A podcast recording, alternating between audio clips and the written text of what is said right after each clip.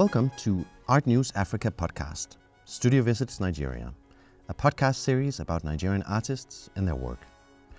The art scene in Nigeria is serving as home to some of the most prominent African artists of our time, with a rich heritage from the likes of Ben Enwonwu, Uche Okeke, Bruce Onobrakpeya, and Peju Alatise, and many more. But today it's names such as Wura Natasha Ogunji, Victor Ehikhamenor, Nengi Omuku, Alimi Adewale, and Modupeola Fadugba, who art lovers from around the world are inspired by and collecting from.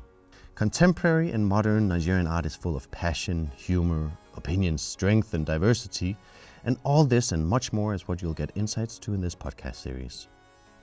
With Studio Visits Nigeria, I want to open up the art scene in Nigeria and making it more accessible to people from around the world. I hope to spark an interest in the Nigerian art scene, and with a little bit of luck, you'll be just as excited about Nigerian art as I am. In this very first episode, I'm visiting Wura Natasha Ogunji. Tucked away in a serene compound in Ikoyi, Lagos, I meet Wura in her studio and private home. Her place is clean and minimalistic with bright colors and big windows. We sit down in her living room and chat about her practice and work. She talks about traveling, taking courses, and simply wanting to make beautiful things. In large scale paintings, delicately stitched drawings on architectural tracing paper, and videos, Wura explore history, memory, and place. Wura is a heavyweight in the Nigerian art scene. Ogunji often uses her own body to explore homeland, identity, and the presence of women in public space in Lagos, Nigeria. And I have to give a special shout out to my good friend Yin Choi, who kindly introduced me to Wura a few years back. So enjoy the podcast and don't forget to subscribe to get notifications when the next episodes come out.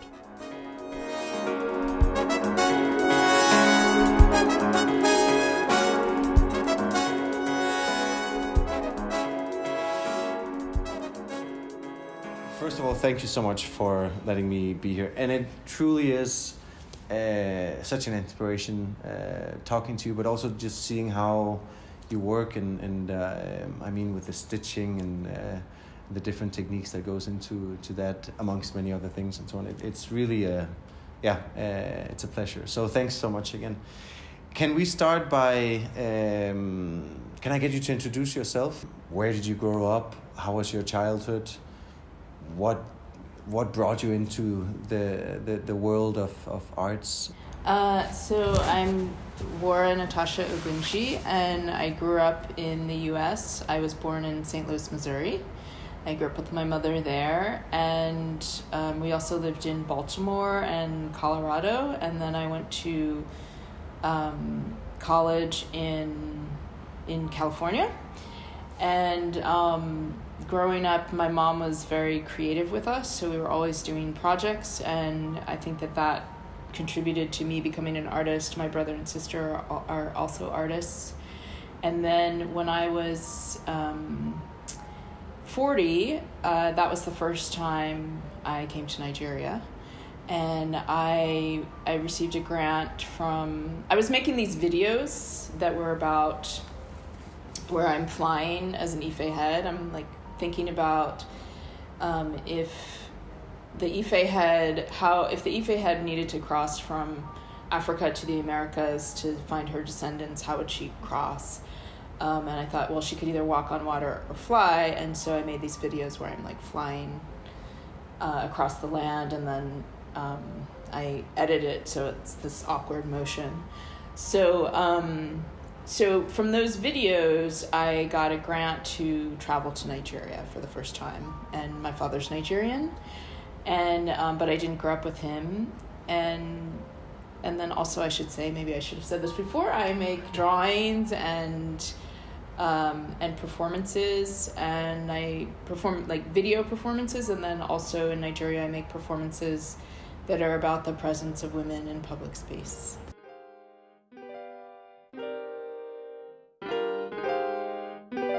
If you look back uh, over the years, would how would you say your practice has changed, not changed, but developed rather.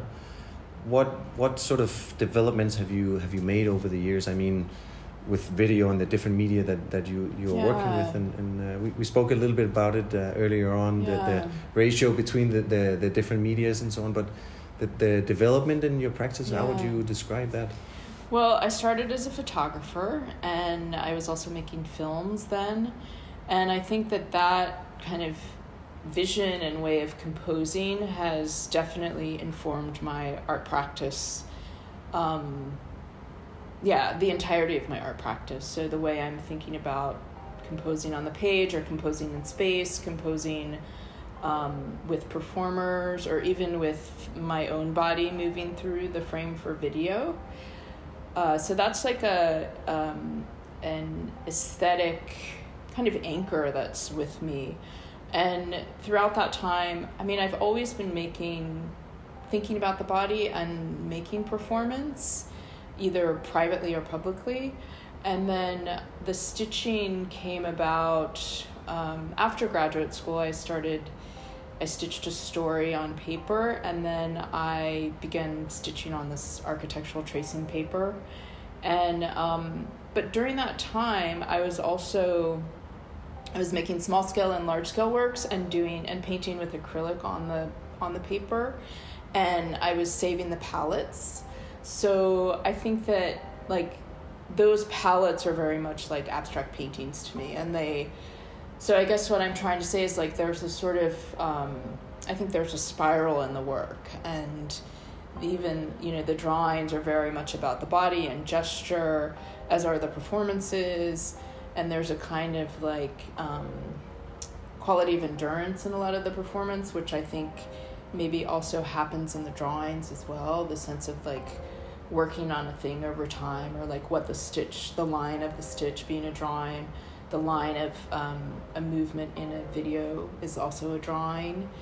And um, and then I've always been really interested in the the residue that we leave as artists so like the palette or the the sketches or the mistakes or those materials and and how those things are kind of like this shadow archive that we create. And um and so and i think because when i started as a photographer i was thinking a lot about arch- the archive and i was thinking about absence in the history of photography, like the absence of women, the absence of women of color, that um, I was very aware of seeking out artists that I felt were like reflecting my experience or talking about my experience. And I was also very aware of my own, how as I was making work, I could see in the future that that would become my archive so that all of these things I knew would eventually connect in some way. And so now when I think about like the trajectory of my work, it's very much this um, kind of like return to materials and return to things that I started many years ago, or even like I'm having this show at UT Austin um, this year, and it's with work that I created maybe 10 years ago. And when I look at some of the pieces, I think like, ah, oh, these pieces that at the time I made them, they were unresolved, or I was like, ah, I'm not sure I like that. But I look at it and I'm like, ah, this is like the language that I'm using today. So like that thing, I needed to make it, what was it, like 10 years ago, because it's come into the work now, and or it's informed the work now. So I think that that's like, as an artist, it's like it's like this amazing gift. It's like you left yourself this information in the past that you knew you would use in the future, but you didn't always know, but it's there now. If we take it a, a step deeper into to that path, I mean, what would you, how do you feel your art is perceived in in society? D- does it play a role for you in society? Is it supposed to play a role for the audience? How, what do you think about that? Well, I think for me, it's um, it's. I mean, I think being an artist is like this. Uh, like my friend Colleen Smith is like, it's just a compulsion. Like you do it or you don't do it. And I think for me, it's like, it took me a little while to get there. In a sense, I was always creative, but to be con- to like call myself an artist. But I think it's um, it's about. I mean, my interest is about finding language that's my own, like finding the most true creative language and being expanded by the materiality of that language, um, which can also be mean the content um, and but just like this you know i'm just like i want to be in awe of what's coming out of me as a human and like how i'm marking space.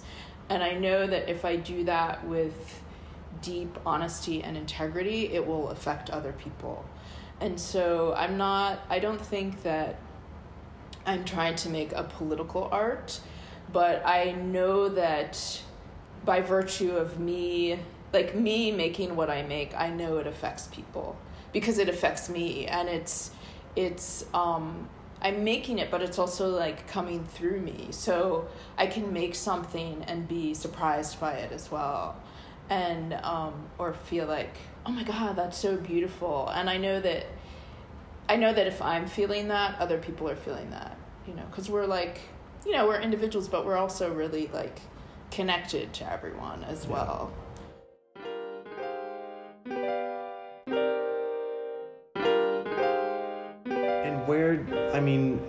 So I mean, you're global, right? Partly uh, American, partly Nigerian. Uh, you've lived tons of places and been tons of places. Uh, your last trip was even to Norway. Um, where do you where do you get your then your your um, your inspiration from uh, and even your research i mean do you do that when you're on the move when you're in between places do you do them particular places do you draw on your inspiration from particular places or conversations with particular people mm. or yeah uh, can you, I mean can you talk a little bit about uh, that it comes from everything i think i um, i there are images that I look at that I return to, um, like images on my computer. There are materials that I return to, like red earth or um, thread, which is really beautiful to me. Um, but of course, uh, conversations with people or um, just like living my life. Think I'm affected by things. I'm always looking at things. I mean, this just the visuality of the world and the, the sensuality of the world I feel very affected by. I also feel very moved by um, the way, like, my body, the movement of my body in space, like running, for example. Like, I, I'm, I'm a runner and I'm really moved by that process and, like, where it takes me and what I think about. And there are runners that appear in my work at times and there's something about like moving between spaces like the physical and the spiritual or um, all the kinds of spaces i guess but um, yeah i mean i'm i feel moved by like being and life and um, sometimes there are things in specific places like i went to sydney recently and i took this canoe making workshop and i learned how to make um, rope out of um, uh, in order to make the canoe you, they use rope to tie the ends of the canoe. It's like with a big piece of bark and so i learned how to make this rope and you're making it basically from the bark of the that same bark that you pull off to make the canoe is peeled off and then made into strips and you use that to make rope.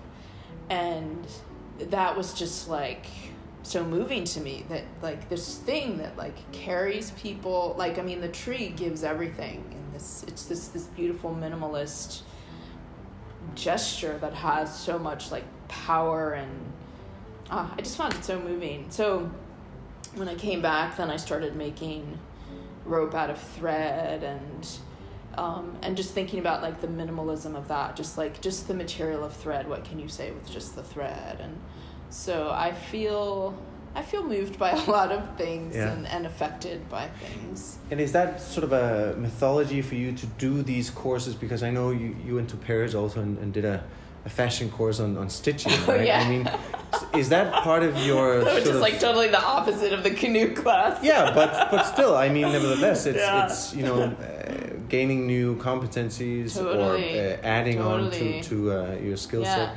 Is that a part of your uh, practice to do these? Uh, courses and, and to build on in, in, as opposed to just you know trying your luck and Yeah. developing your own techniques and, and No, stuff? it's not at all part of my the way I work. I mean, I think like the last class I took was um, my first drawing class that I took as an adult, like after graduate school, and um, which was like one of the most scary things I've ever done. I felt so humbled and disarmed, and also just like fascinated by learning how to draw. And I think that um, that you know the the thread thing like wanting to learn all the stitches i mean that came from like another kind of curiosity but just this thing of like well i want i really want to learn this thing and i feel like i'm i'm outside of this thing um and then the canoe thing was like very serendipitous that i was invited to do this thing. And of course it connected to the thread thing. But i think that was more like a you know that's like one of those things in life that's like when I found the tracing paper and the path, and then I've that has totally shaped my um, my artistic practice. But I think that feeling of um, that feeling of not knowing is a really powerful feeling. And I was actually just writing my this friend of mine Ruby and and telling her that like I'm actually like a drawing imposter because I feel like I'm always learning how to draw and because I don't know how to draw, I'm like it's still really like awkward and beautiful to me and I'm still really interested in doing it because I'm still like amazed by simple things and trying to figure out things and like how do you render a hand and is it um is it okay that it doesn't look realistic and is it awkward and is it so there's this kind of tension between like wanting to know everything about the thing and also like the vulnerability of what happens when you don't know things, which I think is also kind of the state of being of being of two cultures or living in two places or being an insider and outsider of like this like absolute confidence in how you belong and then also this absolute confidence in or something the opposite of that that you just you will never belong and Yeah. and I think that that I have that relationship with with place and also with my drawing practice and, and bodies of knowledge around that. This curiosity and, and uh, as I'm hearing you talk about it, sort of a constant hunger for learning and developing uh, yourself, not only as an artist but also as a as a human being. Do you feel that's what makes you a great artist? Um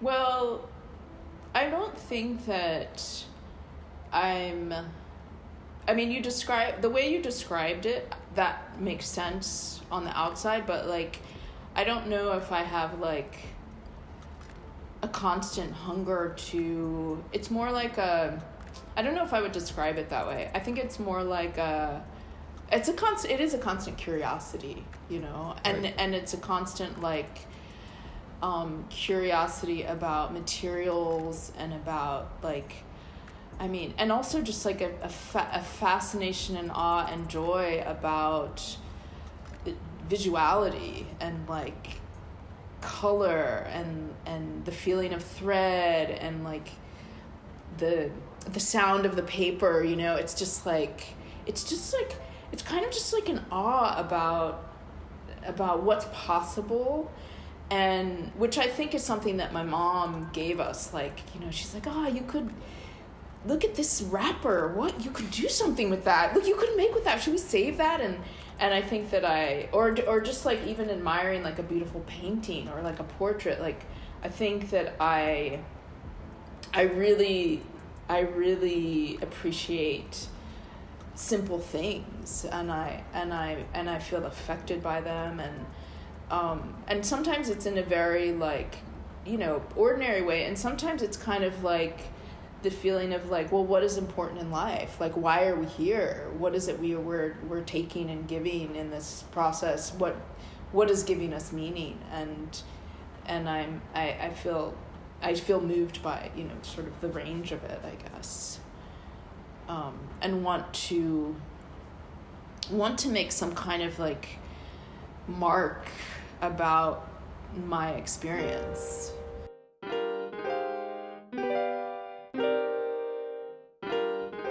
Sum it sort of up for you, what for you makes a great artist is curiosity and questioning life as a whole.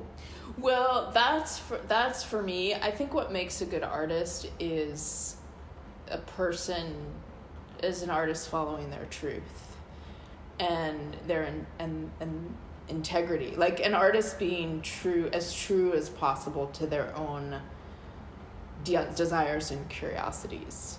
And I think for everyone it's different. Um, that it's you know for some people it's about like connection to land and for some people it's about like um, a socio-political question and so i think that it's for me it's this particular visceral thing but i think that for other people it can be lots of other things you know it can be like i really want to tell a good story or something and that's like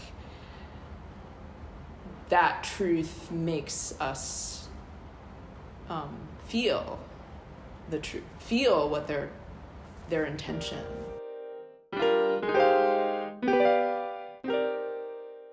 When people talk about you as an artist and they talk about like a group of artists, who would you, uh, if you could decide yourself, or if you, you know, who do you compare yourself with? Who would you like to be talked mm. uh, about? Uh, who would you?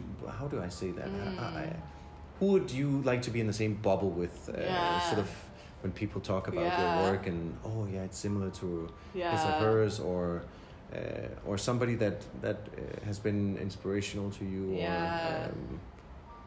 Or, um, um, well, I think. Um, I mean, it's kind of a hard question. Like, I feel like I want my I want my work to have like levity and I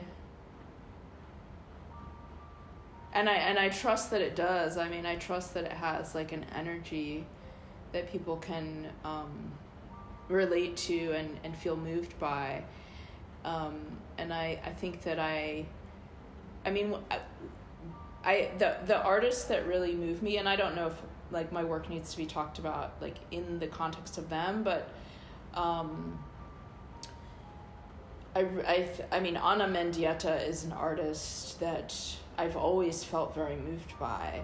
Um, I think for obvious reasons you could see connections in like interest in the body and and marking and um and then I also really um, I love this artist, this Catalan artist, Antoni Tàpies. And I think that I just love how, like, for me, when I first saw his work, I just thought it was horrible. And I felt like it just was, I was like, what is this crap, you know? My friend handed me this book, and I was just like, oh my gosh.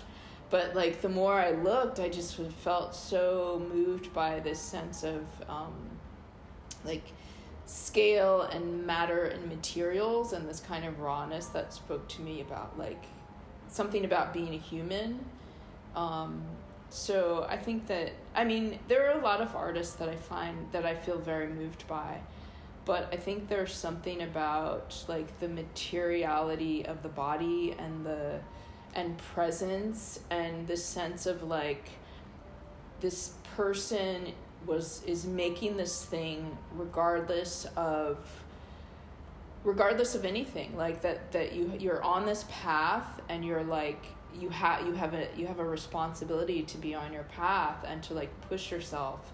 And that um like I was telling Ruby actually today too in the same letter I was like I just want to right now I just want to make something um I want to make a big like big things um, and I want, I just want to make really pretty, really fucking beautiful things. That's all I want to do right now for this series, whatever it is. And I just, even if people hate it or they love it, I just want them to like want to be in, stand in front of this thing and feel moved by it. And that, um, yeah, and I feel like those two artists do it for me. But there's like I, there's like a ton of artists um, that I feel moved by. I mean, even writers like Louise Erdrich, I I just feel like, wow, I, w- I, I wish I could do that, you know. Hmm. But the way I would, you know, in art, you know, like to have that kind of presence and weight in the world and. Cool. Thanks for Well- your questions. well, well, I'm the one thanking you. Thanks so much for uh, for having me, and thanks for letting me steal so much of your time. This is Uh, great. it's really been super interesting, and, and uh, yeah, looking forward to seeing you again. yeah. me But thanks so much. Yeah, thank you. Thank you for listening to the Art News Africa podcast, Studio Visits Nigeria. This episode was with Wura Natasha Ogunji, who's based in Lagos, Nigeria. My name is Jonas Schwarz-Lausten, and I'm your host. If you enjoyed this episode and would like to help support the podcast, please subscribe and leave a rating and a review. And if you really, really liked it, why not tell all your friends and family about it so that we can get even more people interested in the Nigerian contemporary art scene? The Art News Africa podcast on studio visits in Nigeria is produced and edited by myself, Jonas Schwarz-Lausten. The music is from Pixabay and the theme song is by the Nigerian singer-songwriter Falana, who kindly lent her piece for this podcast. Thanks, Falana. Much appreciated. And many thanks to Leonard Stiegler, the founder of Art News Africa, and his team for making this podcast happen, and for loads of encouragements along the way. If you want updates about the Nigerian and African art scene more frequently, you can sign up for Art News Africa's newsletter on the website artnewsafrica.com. Find us on Instagram at artnewsafrica. And lastly, we have a book coming out soon about artists that are featured in this podcast series. The book features their studios and their work processes. We'll let you know once we publish. Stay tuned.